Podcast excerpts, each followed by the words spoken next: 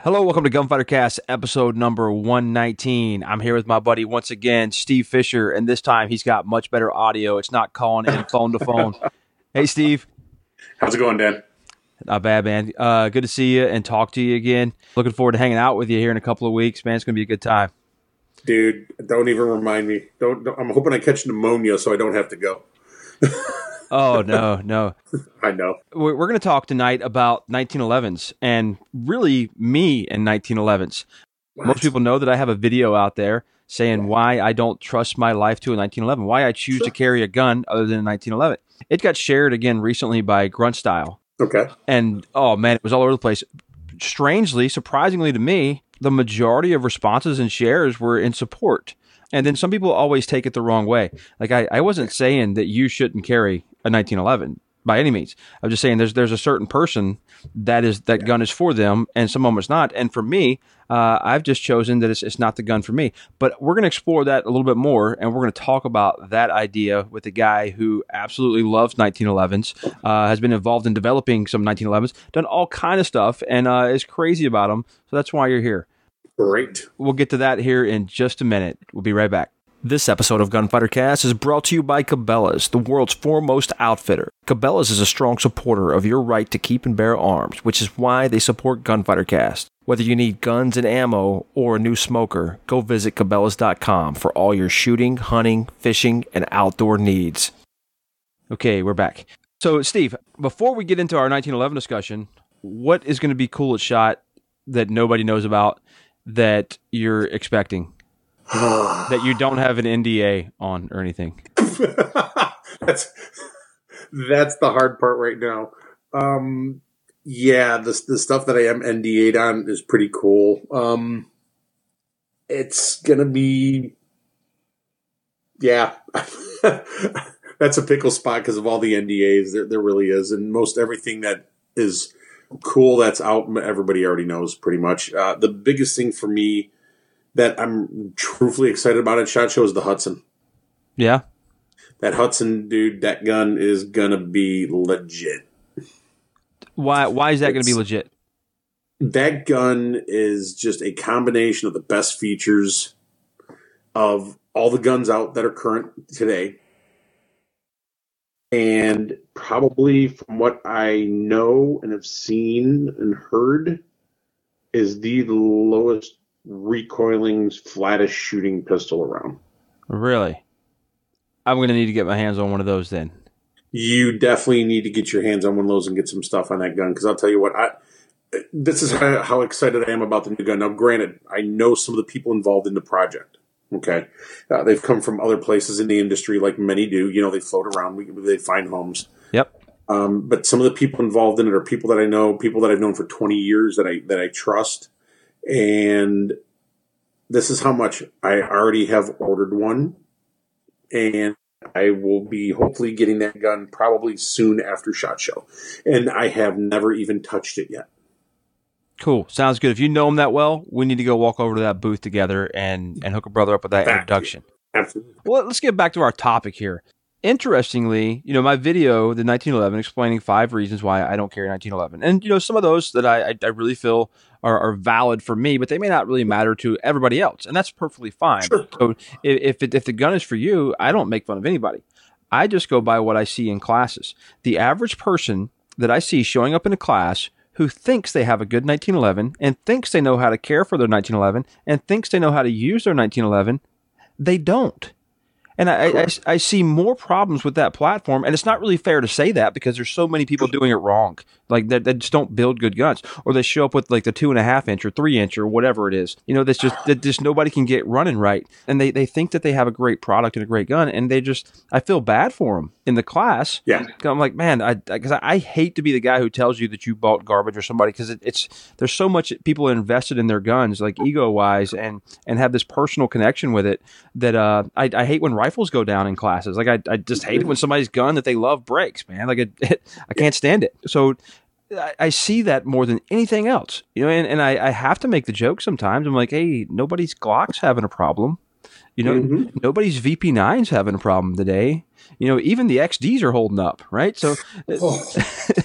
it's like it's just I, I see it like you you see a lot of students every year. You see more than I do, and I, am seeing a lot of students every year, and I, I'm just seeing that gun standing out as a problem, especially when I have a brand new sh- a person who's just gotten into defensive shooting, and there's this age range that they all think they have to have a 1911 and mm. and it's there's so there's so many things that they're having to learn. I've I've got the whole class shooting accurately and and nailing down and doing a good job of rehearsing some fundamentals and applying those fundamentals. And and this guy's still running into small little details and little problems because of, of the gun. So it, it's like, it, but then some some people come out there with 1911s and they know how to take care of their gun. They know how to, to, to tune those extractors. They know how to do everything there is to do with that gun and they have three guns in their bag, and all three of them will run like a champ anytime they shoot them, and they're great. And and that person like they don't they're not ever a problem. They've already got it and everything. T- tell me about your experience with that with the 1911 with the we'll say the we'll, we'll use the term the average shooter or the average person, the average 1911 owner, and why are they having problems? Most of that is usually related to one. I, won't say necessarily their ability to maintain the gun because some guns are just that problem that that's just a fact, especially yep. with with a 1911. Now, I have seen guys show up with, with, World War II era Ithaca Remington Rand pistols in class that you could rattle them and see through the gun literally, and the guns will run amazingly well, just just outstanding through an entire class. And you go, yeah, and there'll be a guy next to him with a name brand mass manufacturer production company of 1911s. you almost said the name. I almost no... said Kimber. Yes, you um, did. I'm, I'm, I'm going to call it out anyway. I don't care. Um, you, you, know, so it's just it's, it's kind of one of those things that yeah, you know, the the subcompact compact versions of them are notoriously finicky. The little three inch barrel carry cool kid guns are a headache. They're problem plagued.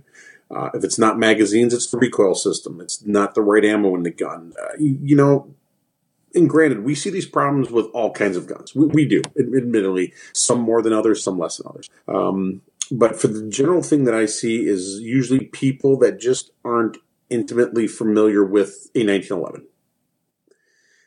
It's either, again, ammunition. They've skimped on magazines because face facts, good 1911 mags are expensive. They're twice the price of a Glock mag. You know, they're approaching, I'm not sure what the VP9 mags are running now. Uh, you know, earlier H and K mags were sixty dollars a piece. You know, a good nineteen eleven mag. they're close reliable. to that. Yeah, they're, they're forty dollars for a good nineteen eleven mag. But you know what? My CZ mags are about fifty dollars. So again, good magazines, good springs in the gun, having a well built gun and understanding it. But most of the people that I see that come into a class, a, a few of them, not all, are not 1911 people. They like a 1911. They like to carry 1911s but they don't understand the gun. And and that's where I'm at. Like I, I understand how it functions, and I've owned sure. three 1911s now, and and I understand to take care of the gun uh, mm-hmm. to a certain extent. You know, like I, I wouldn't consider myself a 1911 armor, much less a gunsmith. You know, like I, I am not even at, at, that level. Um, I can fix and replace pretty much everything on the Glock. Um, you know, not a big deal. But I, I'm not at that level on in the 1911s. So to me, I've already got a gun that serves me well, and that's really I, I go like Glock 19 and VP9 are kind of my, my two go to guns. Great guns. And because I, I I already understand them and I understand how to maintain them and I understand what they're capable of and what level of maintenance they need to keep going, uh, and they already serve me well. You know, to me, it's like why do I why do I need another solution? You know, why, what do I need mm-hmm. to add something else to this? And that's really one of my, my main reasons for for choosing to to not go with the 1911. Now, at the same time, a couple of months ago, uh, I was approached uh, when I was looking for some people to sponsor Gunfighter Cast to help me quit my job and go out on my own and produce more content and everything else, which I did. Uh, and here I am. Nighthawk Custom was like, hey, you know, we'll, we'll be a part of that. And uh, so I, I, I was like, look, you guys know that I have this video on the internet right now uh, talking about why I don't trust my life to a 1911. So um, I was like, I, I, I, don't, I'm not worried about this because even well before they approached me for the for years, and mm-hmm. I've, shot, I've shot a Nighthawk class where it was all Nighthawks, all Nighthawk mags, all Nighthawk gear and everything. And we had like 15 people in the class. Everybody shot like 800 rounds and there were zero stoppages, you know? So mm-hmm. I, I had, um, and cause they were maintained by, by people who knew how to maintain the gun. They were maintained by Nighthawk custom. So it's like, I, I, I have I've had more trust in the 19 in the Nighthawk custom gun than any other 1911 by far, and, and that's that goes across all brands, even higher mm-hmm. people that consider them higher end uh, or lower end. Nighthawk is, is where I'm at when it comes to 1911s. So which was really cool when they they wanted to, to, sponsor the show. So I thought, how can I do this and be honest with my listeners and honest with with Nighthawk and be fair to them and everything else? And my plan is kind of similar to what I did after myself and my sometimes co-host John McGregor. We we we talked about appendix carry Mm-hmm. And we talked about some of the negatives with appendix carry years ago. And I do believe that there are some negatives with carrying appendix, but there's also a lot of positives. And in those negatives and those positives, I decided, all right, listeners, I, I will carry appendix for a year straight every day. That's what I'm going to do. And now appendix is my go-to mode of carry. It's I carry appendix yeah. more than anything else by far. I'm probably like 90 or 95 percent appendix, like mm-hmm. 10 percent, you know, somewhere else. And I because it's I, I I changed my mind about that. I really did. So in this because I'm in a unique spot right now where I'm taking a lot of classes. I'm taking a class with you in May because I'm taking a lot of a handgun class. I am in a unique opportunity to really to, to change the way I think about 1911s. So I'm going to spend a lot of time with a 1911 this year. I'm going to spend a lot of time with a Nighthawk custom 1911 this year. And I am going to take multiple classes with that gun. And I'm also going to try to find an armorer's course somewhere, and or some way. I, I want to get that same intimate knowledge that I have uh, with like the Beretta 92, with the Glocks, you know, that, that I have. Sure. I know those guns. I want to know the 1911 at that level or even better. And I'm going to dedicate this year to doing that. And I may change my mind about what I said in that video. And if I do, I'll make another video and let them know because I've changed my mind about a lot of stuff, man. Yeah. Sure. No, there's, there's nothing wrong with that. You know, uh, the, the 1911 is a gun that you know one of the pistols that I first cut my teeth on. You know, besides a wheel gun, uh, was a 1911. Great, you know, fell in love with it. Great, great gun. Just again, the maintenance and maintaining of the gun, but getting a good gun out of the box. You know, getting a good gun out of the gate. You know, there's very few dudes that I that I trust to work on 1911s for me or build them for me. Uh, granted, I have 20 some 1911s in the safe. Uh, 13 of which are Nighthawks. Not not going to bullshit. Let me talk for the listener here a little bit first. If mm-hmm. I decide that hey, uh, I'm going to carry a 1911 or uh, I'm going to buy a 1911, what do I need to know? what do we need to know? One, do some research on the guns. Do some research as far as calibers that work well in a 1911, which a lot of them today, either 9 mm or 45, even 10 millimeter for myself too.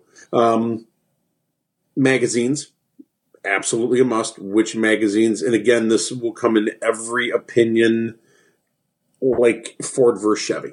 It also might vary by gun a little bit. Like that gun may absolutely. not like those magazines that you prefer in your guns. That gun just absolutely. may not get along with them. It depends on how the gun is cut, who manufactured it. I mean, there's a million things. So, generalization that I tell people is this: if you're going to look for 1911 mags, I generally stay with either the Chip McCormick's which are my go-to mags in all my 1911s because all my 1911s run them very well and very efficiently.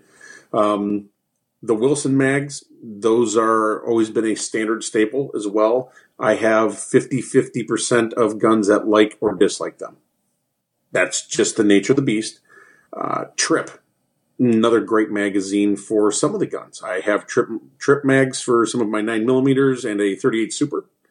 Um, 50 50 again so it, it, it's really dependent on the gun, but I can tell you this: pretty much all of my Nighthawks all run the McCormick mags amazingly well, and love the Chip McCormick mags. They are just that mag for me and for my guns. Again, go out buy a couple of each, see what your gun likes, and hey, work with them. I literally have guns that will not eject, you, you know, brand B magazine from the gun. They'll, they'll hang up on the release where I can take brand A magazine and it will throw them out of the gun like it's a Browning high power. So, you know, pick and choose. There really is. But what you really need to do is do your work on what you need and what you want. The two different things there. And find a good, reputable manufacturer of said gun or custom builder. Uh, you know, there's a lot of guys out there. If people really want to spend the money, I get this asked a lot. I mean, I was asked last night of me on another podcast that I did um, if I was going to get a baseline 1911 for a project build gun, who would I go with? Like, oh, here we go. Um, you know, I'll tell guys right out of the gate, get a Springfield uh, Range Master, Yeah. Range, whatever it is, the Range Master gun. That is a great baseline gun for builds. Uh, I would say, yep, go ahead, get that, get it into a reputable gunsmith. There's two or three that I would recommend uh, to those people that have built the gun. And that's based on personal experiences. And then after that, um, out of the box guns, I am a Nighthawk guy. I've been a diehard Nighthawk guy since 2009. All right. And, and before that, yeah, I've got a few other, you know, high end custom build guns. Um, but after, you know, it's hard for me to go anywhere else after Nighthawk. Yep, they're a sponsor, they're friends, but I bought my first one in 09. You know, saved my pennies for it, and I'd had a lot of other ones before that. So we're going to get back to the things you need to know, but but why why Nighthawk? I like one the company. They're they're a very family based company, so to speak. They're very intimate, friendly, um, very down to earth people, and they'll take time to answer the questions from the sales dude answering the phone to customer service guys to the secretaries to the owner. That's the best way I would describe their their company culture is is is family. Yep. It's it's amazing. It's amazing. They really are. Um, after that, they take pride in the gun. One gunsmith, one gun kind of thing. You know, that dude is building that gun from ground up. You know, from from the frame and the slide on, that dude is building that gun. His job, his livelihood is attached to it. You know, and I I love that. Exactly. That dude's name is stamped on the gun. You know who built it. They know who built it. And if there is ever a problem with that gun, they can go back and say, Hey, Dave, or whatever your name is, you know, whichever guy it is, like, why is this happening to this customer's gun? And that dude is like, whoa, I don't know. Then they go through the build sheet, the check sheet, spec sheet, and see where things may have gone wrong or something may have been missed or just little things. It's human error. We, we have that. But, um, the, the people there are family to me. I have spent many evenings at the owner's home with his family. I, I've gone out four wheeling and Bajan with his boys and him on their back 40 pastures, just having good old fun. Um, I've had Sunday morning church breakfast with their family and the employees as a whole with 25 people sitting in that house. And they've got good faith, good belief, good values, and I 100% back them and that alone. And they make you feel welcomed. I cannot pick up the phone and call company Z and get that as a customer. And this was this was before I was even you know really in depth with them. But as that progressed over the years and that friendship, that relationship, that family man, that that is huge to me. That that is absolutely huge to me. That's awesome. Not 1911 related, but we're about to take a quick commercial break from Primary Weapon Systems. I've spent quite a bit of time with people from Primary Weapon Systems, and Mhm. like the same kind of culture. I, I, they are man. If they're not having fun, they're not going to do it. Uh, and we'll be That's right it. back. Hey guys, Daniel here. I want to invite you to go check out Bootleg Inc. at bootleginc.com. Bootleg has top quality products for everything that you need to build a solid AR. Bootleg is the sister company to Primary Weapon Systems and contains a searchable database with everything you need to know to build an AR. Go check them out at bootleginc.com. All right, we're right back. What else do we what else do we need to know? So we talked about magazines. Uh, we talked about, you know, a reputable gun. Um, it- what, what do I need to know maintenance wise? Lube the gun and shoot it, especially a good one. Just lube it and shoot it. I, I- can I can tell you guys this. Um, I have a test bed gun, a nine millimeter Nighthawk Falcon with an RMR on it. That they did some cuts on to check. You know, they were playing with some slide weights and stuff like that. You know, you know, and checking to see how the RMRs were going to work on the guns after the weight and mass was removed from the gun for the mounts. All this kind of cool stuff. I got the gun, took it out of the box, put an RMR on the gun, loaded up started shooting it, lubed the gun. The gun has almost 9,000 rounds now, and it is the only thing that has been changed on it is the recoil spring. It has not been cleaned. It has had nothing other than reapplication of lube. And I'd have to check my data book somewhere on it laying around. Um, it's well into the 85 to 9,000 round range of factory and some reman ammo just for trial and error. Um, and it looks like hell. The dudes who have seen it in class have seen it. They look at it and they just watch the chunks of crud fall out of the gun. and it's still going. I mean, literally no BS. Like Nighthawk will see that gun this year when I bring it back in for some evaluation on it. You will scrape layers of carbon and garbage out of that pistol, and it keeps running. Not that every gun is going to go that, but for me, this was an abuse gun to try to see where its failure was, just to kind of dispel some of the BS behind 1911s. All right, somebody out there is wanting me to ask this right now, so I have to. Right. Uh, the type of lube that I choose for guns is it's like beer. You know, what kind of beer do you want? Uh, I'll take cold beer, right? Like whatever's close, whatever's arm's reach and, and cold. Like that's me. There it is. Uh, that's kind of how I am with lubrication. Yes. Like, hey, what what lube is within arm's length? Because that's the one I'm going to use. What's Um, your choice? That gun, I purposely did nothing but FireClean because I wanted to see what the real thing was with FireClean at the time.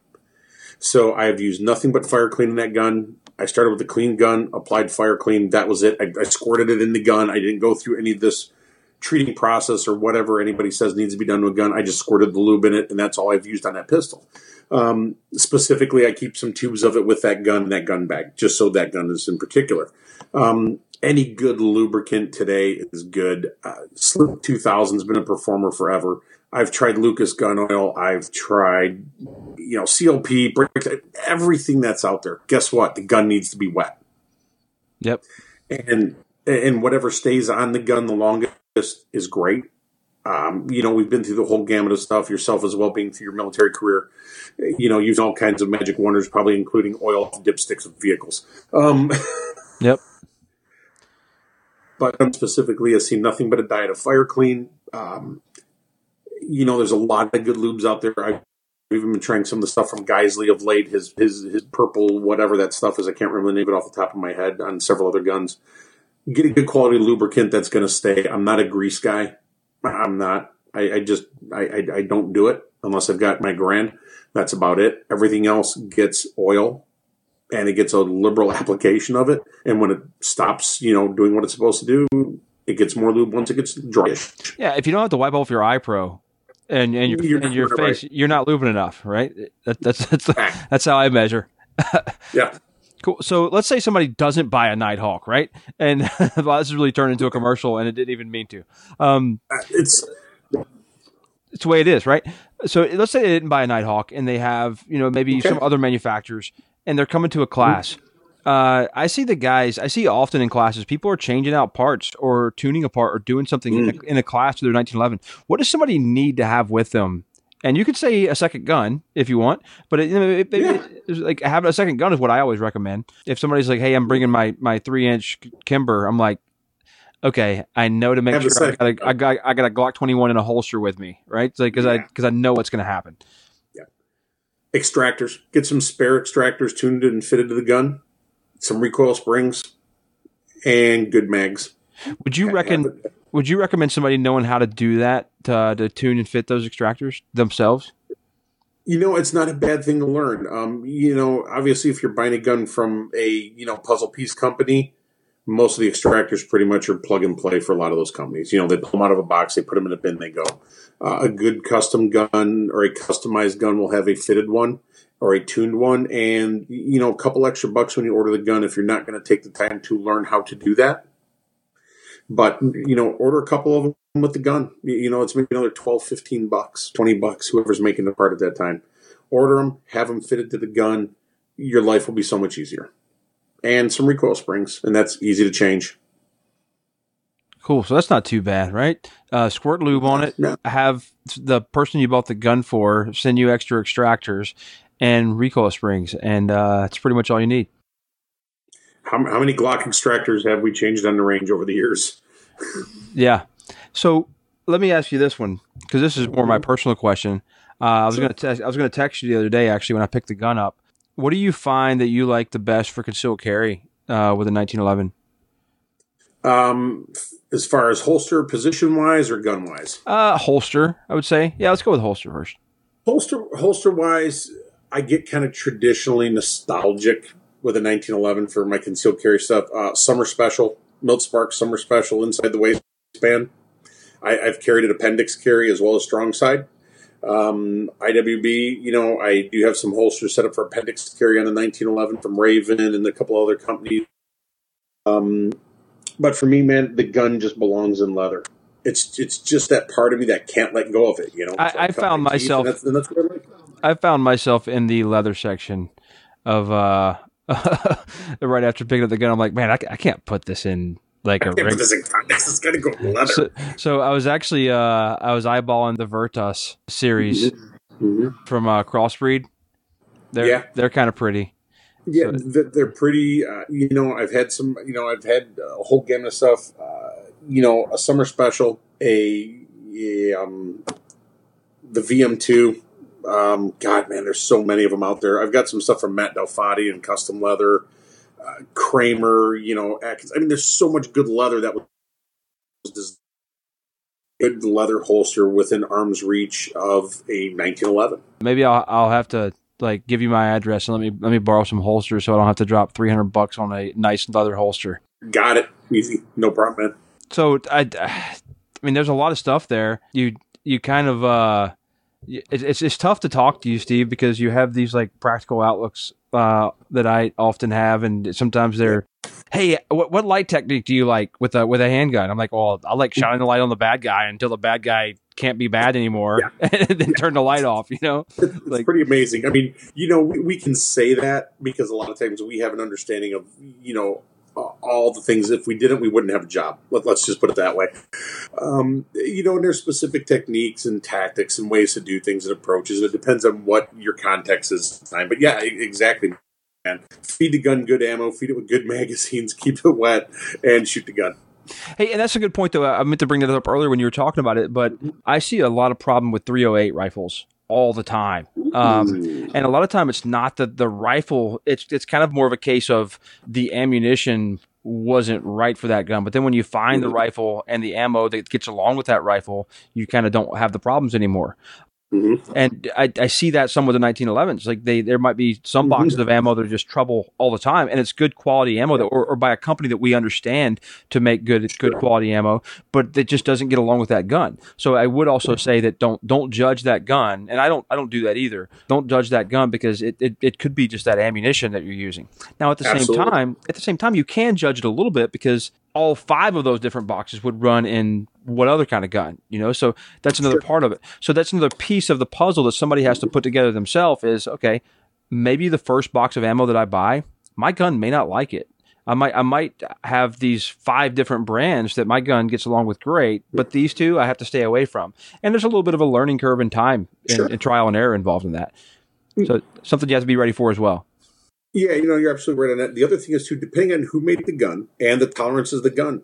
Uh, you know, I have some guns that are fitted extremely tight. They're- very accurate guns. The barrel hood fit, everything on them. I mean, they've been custom built guns. They will, they will definitely outshoot my capability at 25 to 50 yards, which is just, you know, like wow, great. Um, makes me want to shoot better, but it could take 200 rounds to break them in. 250 rounds to break them in, just to get them settled in, to get everything just finally honed and fitted to where the gun is going to start working and running better. Um, that's not, you know, that's not an uncommon thing either, especially in the world of custom 1911s. So you would also recommend before coming to a class, I'm not trying to put words in your mouth, to go to go put two, three hundred rounds through that gun before you show up. Yeah, absolutely. Don't don't be that guy that shows up or that person that shows up. Look what I got. Takes it out of the box, takes out their their their chamber uh trigger guard lock thing. Pulls the thing. blue bag off of it, you, you know, pulls the blue bag off of it and gets going and go. "Oh, no, God, no, not again. Yeah, I, I've- I've seen that once or twice, even in the carbine world. But you know, th- there are some good quality manufacturers out there as well that that I've seen come through classes that aren't custom guns either. Yeah. Uh, you, you know, Springfield TRPs, man. Most of the ones I've seen run out of the box. You know, I- they, they work well out of the box. I see Springfields. Um, I mean, they, they don't have that tight lockup like like some of your Wilsons, your uh, your Nighthawks, and everything else, and you know a lot looser tolerances, at least from the feel. And I I I don't see a lot of problems with those. no, It- it's it's the the ones that I see the most are are man by by far those shorter guns without a Mhm. doubt. Those are just trouble all day long. And even some of the guns that even the, the full size guns, you know, that they would uh, expect, you know, your, your government models and you know all that stuff. Sure. Um, that are you know Kimber, and I I hate to like dog a brand. Because I, I don't typically do that, but I whenever when somebody shows up like, hey, what are you carrying? I'm like, oh, I got this Kimber, blah blah. You know, in the back of my mind, I'm like, ah, I hope this isn't I hope this. I hope he got a good one. You know, that's what I'm I hope it's thinking. not a. I hope it's not a Wednesday gun. Yeah, I really do. You know, yeah. You know, it's, it's funny you mention that because I've got a good buddy, uh, a friend slash student, another instructor in the industry, who actually worked at Kimber as a gunsmith, and he's a very good gunsmith. And you know, he he knows 1911s as well. And you know, yeah, you know, I fixed a lot of things and this and this and that. And it, it, it's whenever you mass produce something, you're going to get those ones that come in. But you know, even another good one that I've seen a few of in class have been SIGs yeah. the SIG 1911s have worked well. I, you know, Tim Herron, he's a world class shooter. Uh, Tim was shooting for Team SIG for quite some time. He was running nothing but SIG 1911s.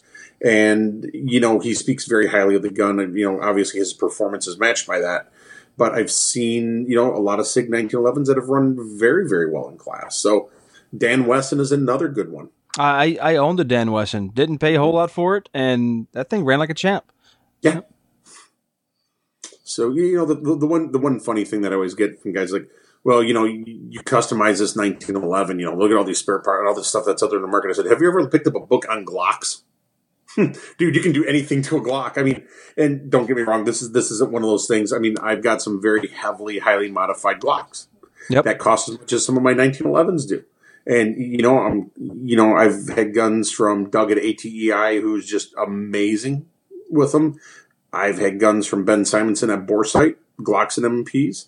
Um, I've currently got guns from agency, and that's that's one of my primary pistols besides Nighthawks. My polymer guns are agency guns.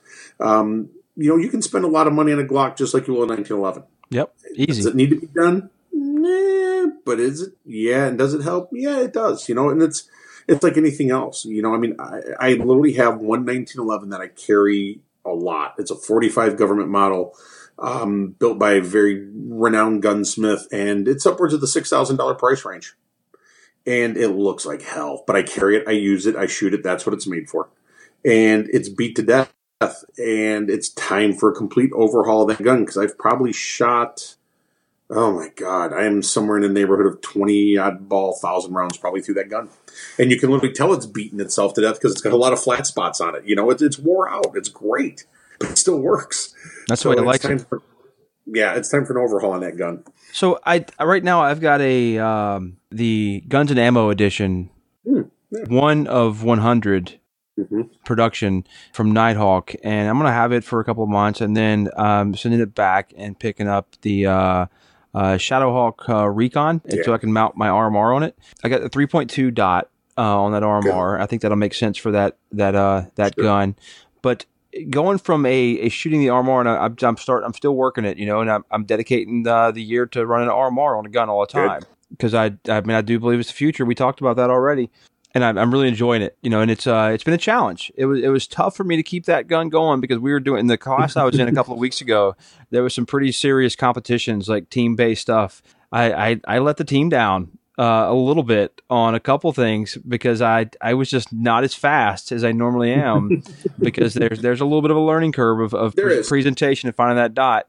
Uh, so I came home and I was like sitting at, at my my I would say desk. It's really my dinette in my RV, uh, and I'm practicing presentation uh, with this thing and finding that that dot and getting everything without having to move it or anything else. Just the way I need to present this gun. But I was like, man, I I could be shooting so much faster right now because but I but I I do believe that that once I get it, it's going to be faster because once I get that dot, I'm tracking it very well.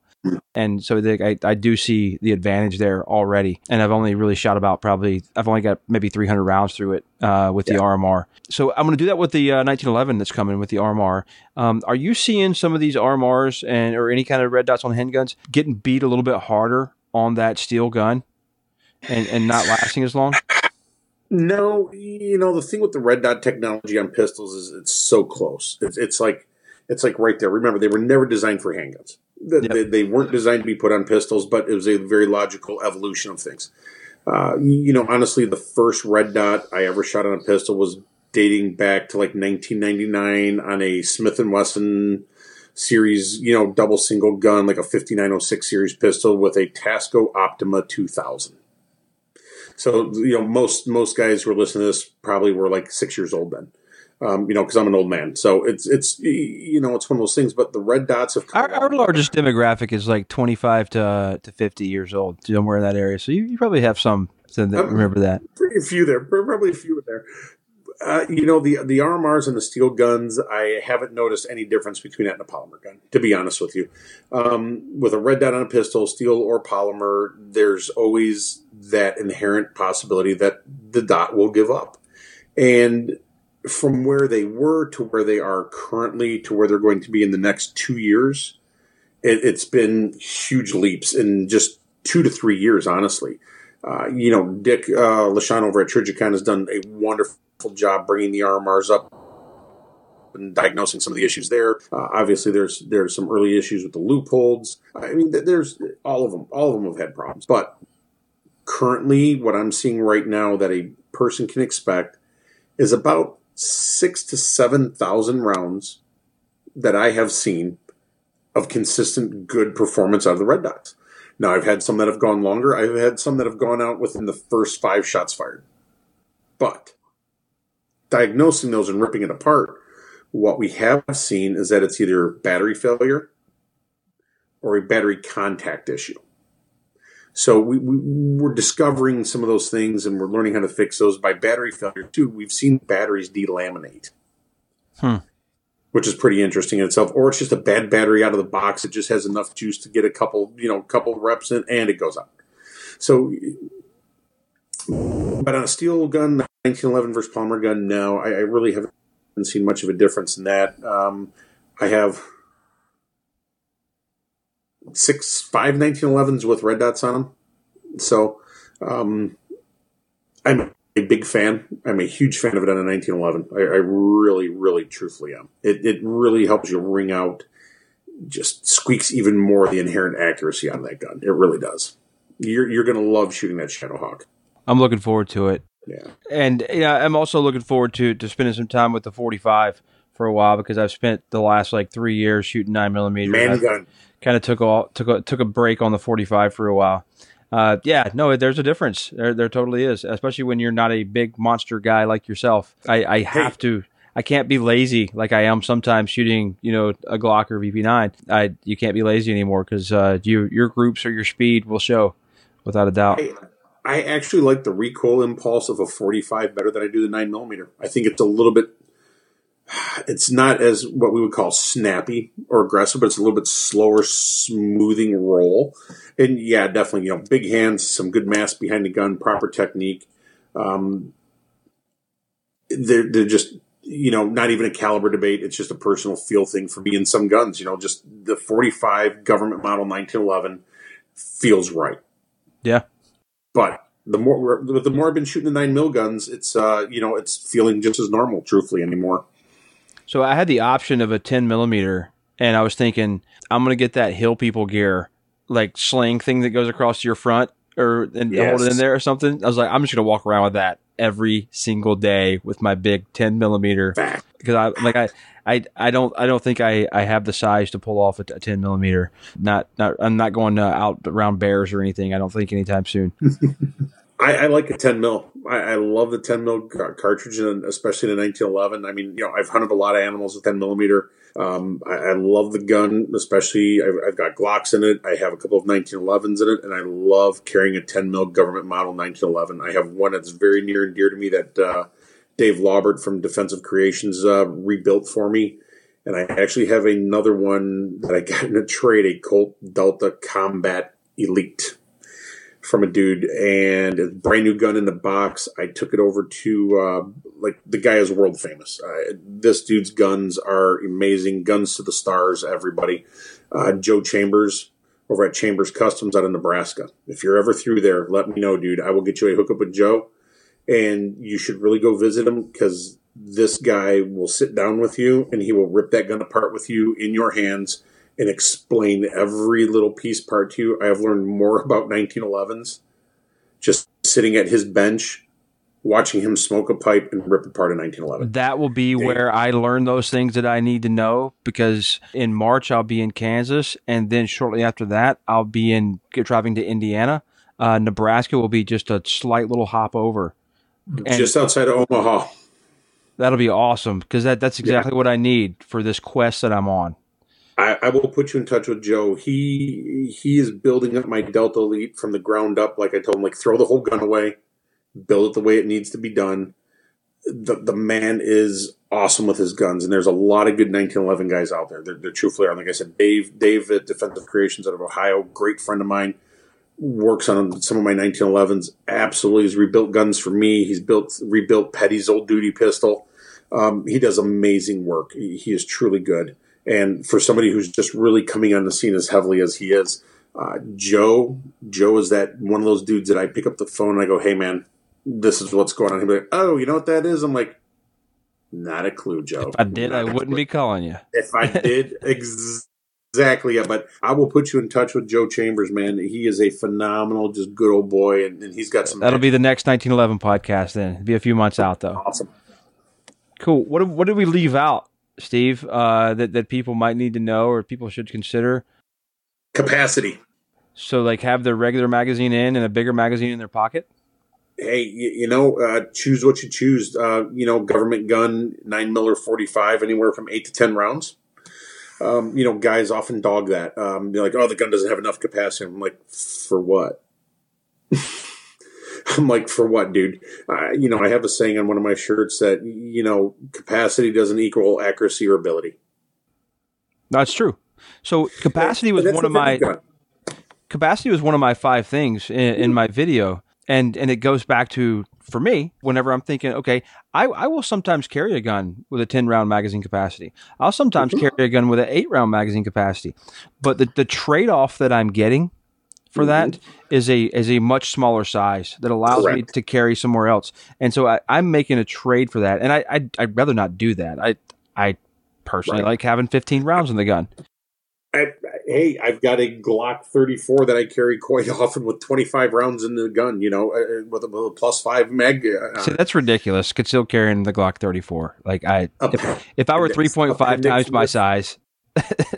it's it's even worse, dude, because it has an RMR on it and an X300. I'm just going to get that out of the way right now. so it, it, does have some advantages. I'm not going to lie, but you know the the the capacity thing. You know, like we touched on, there is trade offs. Um, you know, I carry an M&P Shield a lot of times, a Glock 43, even a 42. Um, depending on what I'm doing, down to a J frame sometimes, you know, just because. Yeah. Um, do I feel undergunned when I carry one of those? No, but is it more comforting having 15, 17, 18, 25 rounds? Sure, it is. I even have some double stack guns, including a, a Unicorn Nighthawk double stack uh, 9 millimeter that holds, you know, 25 rounds. Um, I have some STIs in the safe as well that, you know, will hold, you know, depending on what magazine I choose to go with up to I had 27 to, points. I had to go so far once to sell a J frame because instead of carrying a real gun, I was dropping it in my pocket and I was like, man, I got, I, I got to stop doing this. So yeah. it'll make you lazy, but they're so, so convenient. Well, and that's a part of it. It's convenience, and a lot of guys will forego usable sights or better sights, a better trigger, a more inherently accurate gun, or an easier to shoot gun for some people based on their skill set and skill levels for convenience. Um, do I feel undergun carrying, you know, a 1911 with an eight round mag in it or nine rounds in 45 or 10 and 45? No, not really. I've got to reload. You, you, know, we know factually most documented, you know, citizen shootings, five rounds, seven rounds. Yep, yeah. some have been more, some have been more. You know, we understand it, but they're very limited cases. So sure, yeah, you know, when I carry a 1911, I absolutely positively carry a spare magazine. A lot of times I'm lazy when I carry a Glock with a 25 round mag in it because I go, you know what? I've got 25 rounds in the gun. If I run out of ammo, that's probably on me, or I should have been there. It's just that simple. Or if I am there, I better do what I know I'm capable of doing, and hopefully I perform as well as I do on a flat range as I do under that pressure.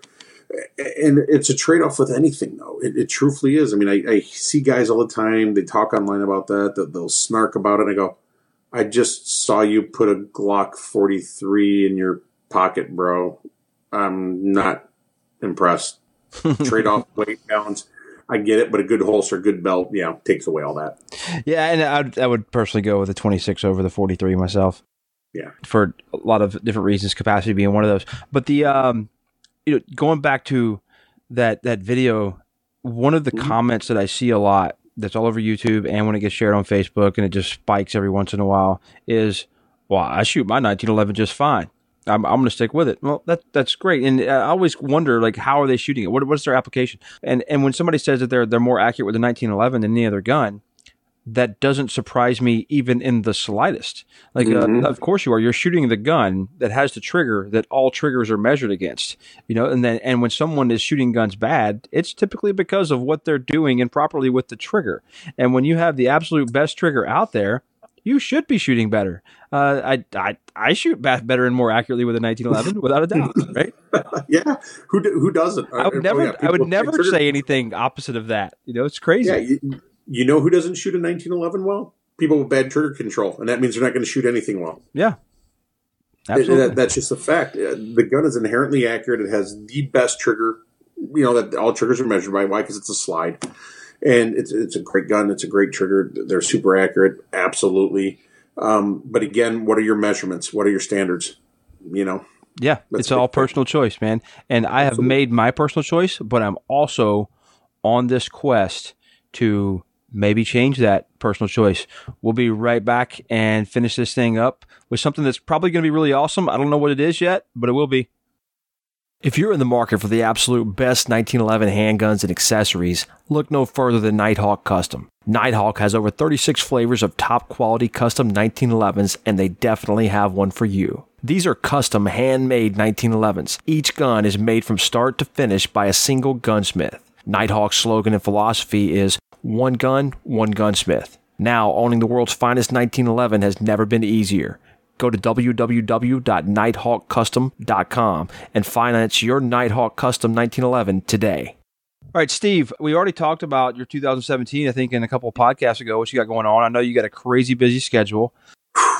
I am going to be with you at Alliance Police Training Center uh, in Alliance, Ohio on May 27th and May 28th for essential handgun employment one of the things I'm doing this year, if everybody out there listening doesn't know, is I'm traveling around taking a lot of classes, uh, videotaping some of that, and I'll be doing podcasts with those instructors of those classes, maybe even students in the classes, to, to really tell some stories about what's out there in the training world, uh, what's out there in the gear world, things that we learned. Somebody had a problem with a gun or found a great solution to something. We're going to talk about that. So uh, a lot of I'm going to be in the dirt, man. I'm going to be in the trenches all year long and I'm going to be spreading that information with all the listeners out there, and it's going to be awesome. If you guys want to help me out doing that, there'll be a link in the show notes to our the Gunfighter Cast Patreon. The Patreon is basically you pledge a dollar amount, one dollar per episode, two, five, whatever. Some people do one dollar, some people do twenty, and you pay that amount per episode, and you can set a cap for the month and say, yeah, don't pay more than than eight bucks. Don't pay more than 20 bucks, uh, whatever. And you support the show that way. And that helps me mm-hmm. buy this ammo, but go do these things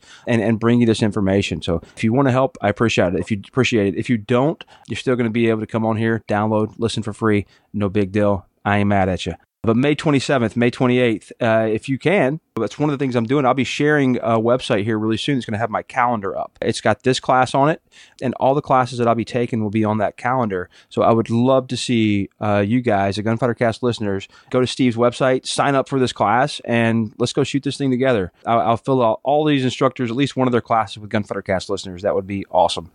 That would be, super. and we'd have a good time. Yeah. May 27th, May 28th. Uh, I'll have the link to this class in the show notes of this episode too, so you guys can go sign up if you can make it to that. It'd be awesome.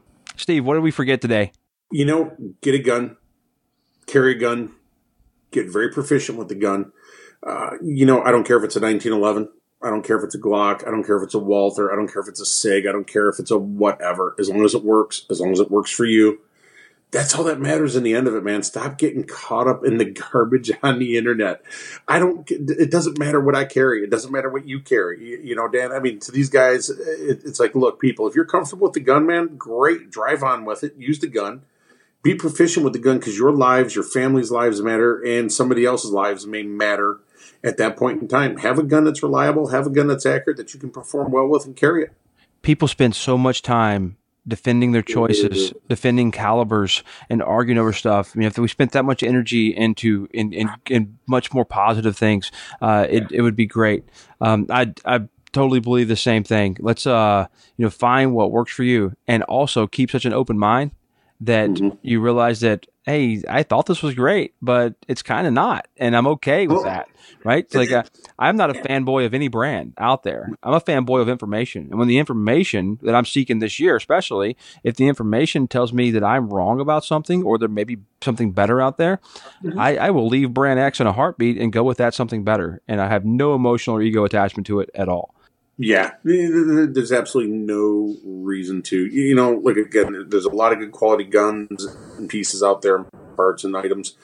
And the beauty of going to a class is this: you get a chance to try some other students' guns.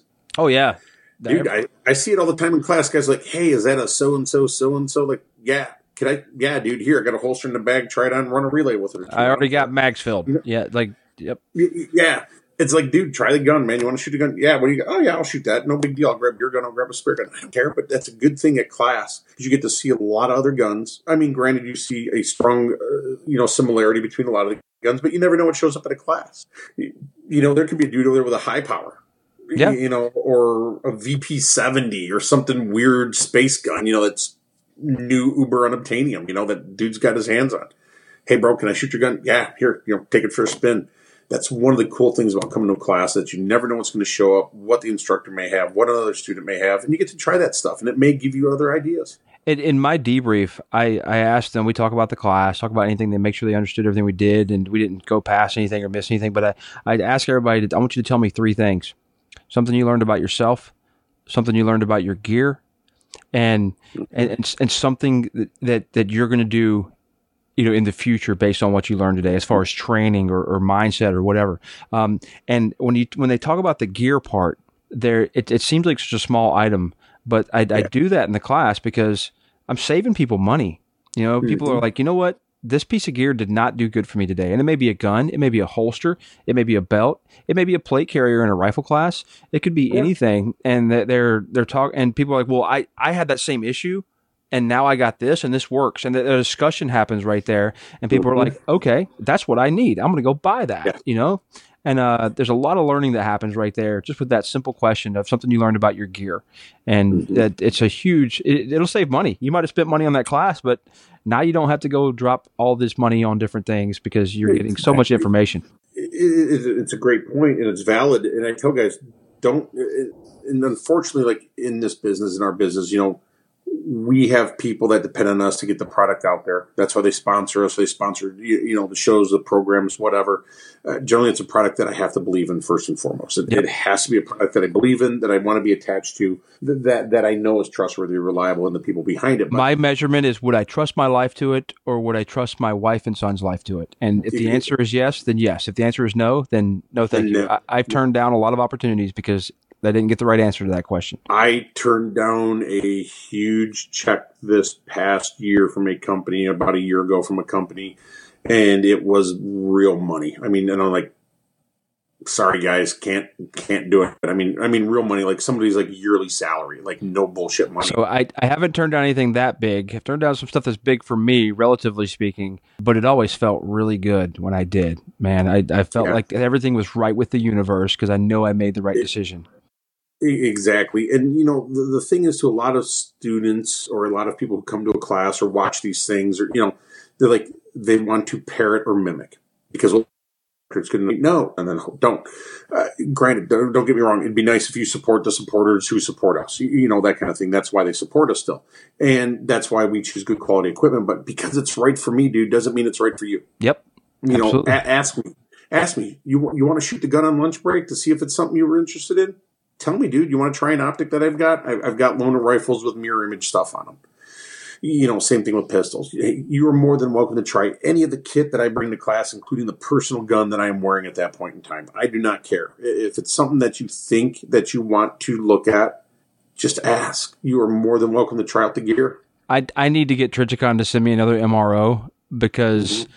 Whoa, almost said something I shouldn't have. Um, the secret, uh, but the uh, because I, I the last three rifle classes that I've had, uh, my I didn't get to finish with my optic because the last three times somebody else's optics have completely died, went down, broke, or something, and I just pull it off on my American Defense mount, throw it on there, put it on, and it's usually really really close to zero. Yeah. Or close enough. And like I, I never finish a class now with uh with my optic on my gun. So like I, I need a I need a backup backup. It, it, it's notorious. I've seen that happen a lot.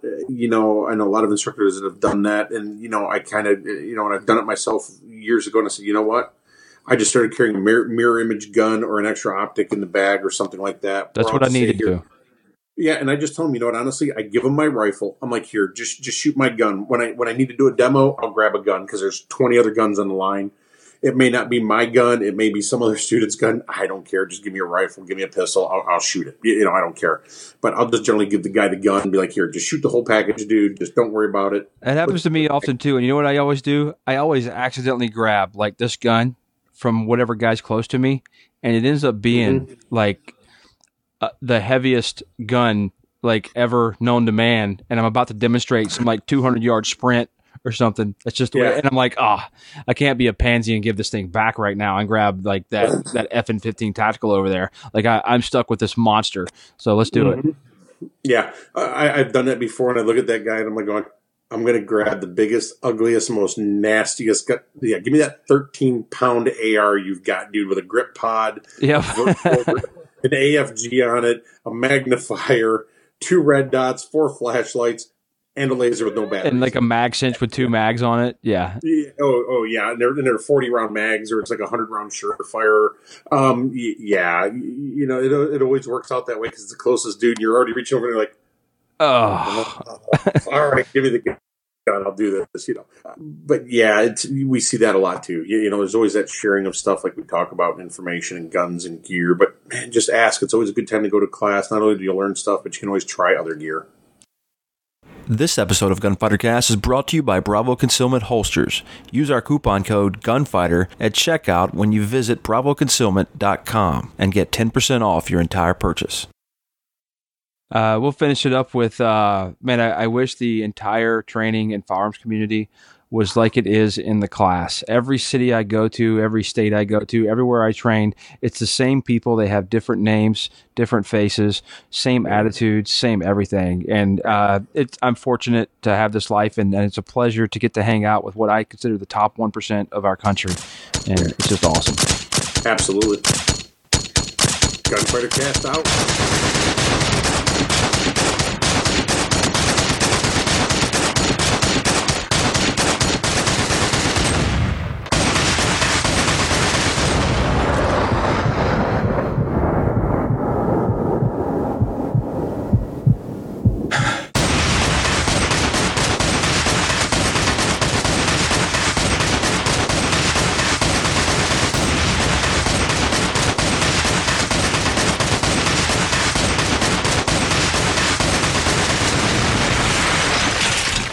Guys, Daniel here. Thank you so much for being a part of Gunfighter Cast and a listener of the show. If you feel that you get something out of Gunfighter Cast and you enjoy the show, why not pledge a dollar or two dollars through our Patreon site? Basically, you pledge one or two bucks an episode when uh, some content is released at the end of that month. Your card will get charged. Pretty simple and easy way to support the show when you're getting content. If not, all good. You're going to keep getting them for free. Thanks again for listening and being a part of the show. Gunfighter Cast out.